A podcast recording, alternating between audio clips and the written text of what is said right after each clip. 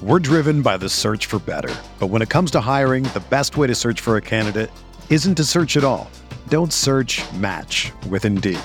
Indeed is your matching and hiring platform with over 350 million global monthly visitors, according to Indeed data, and a matching engine that helps you find quality candidates fast.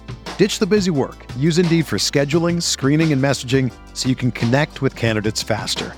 Leveraging over 140 million qualifications and preferences every day, Indeed's matching engine is constantly learning from your preferences, so the more you use Indeed, the better it gets.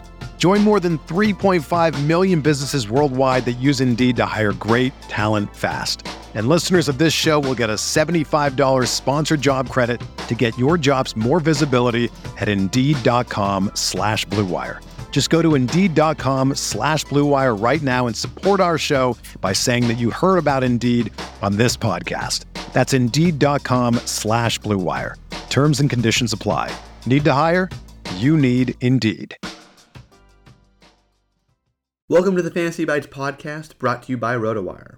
After a quiet Monday, we have a jam packed schedule Tuesday. The Rangers and Guardians were rained out for the first game of their series, which will result in them jumping into a doubleheader. There are some established stars set to take the mound, including Justin Verlander and Carlos Rodón. For the pick, though, we're actually going with two youngsters in Alek Manoah and Kyle Wright.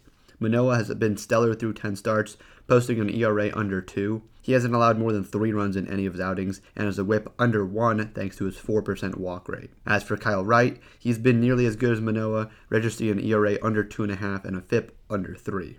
For hitters, there may be no hotter hitter in baseball right now than Paul Goldschmidt. Over his last 28 games, he's hitting 405 with 10 home runs and 14 doubles. Combine that with his career WOBA over 400 versus lefties, and he's a great option against Jeffrey Springs today. There's also Yordan Alvarez. The Astros lineup has had its up and downs, but one constant has been Yordan Alvarez, who entered Monday with an ISO at 329. Given Chris Flexen's home run issues, it wouldn't be a surprise to see Alvarez go deep in this matchup. For bargain bats, look to Nick Castellanos. He's off to a slow start, but he's worth a chance against the inexperienced Jason Alexander. While he did limit the Cubs to three runs, two earned, over seven innings in his debut, it could have been worse considering that he allowed 10 base runners. Also consider Jeff McNeil, who entered Monday with a 356 Woba and faces Yu Darvish, who only has a strikeout rate of 19.8% on the year. For player news, A's catcher Stephen Vogt was activated off the injured list Tuesday. Vogt has been sidelined by a sprained right knee since late April. He didn't have much time to make a meaningful impact before getting hurt, going one for four with a home run in limited action. The A's also called up Matt Davidson from AAA on Tuesday. Davidson will have another shot at the big leagues after signing a minor league contract with the Athletics in early May. One former Athletic, Mark Canha, now on the Mets, went two for four with a double and a walk and two runs on Monday's win over the Padres. For everything fantasy sports, sign up for a free 10-day trial on rotowire.com slash pod.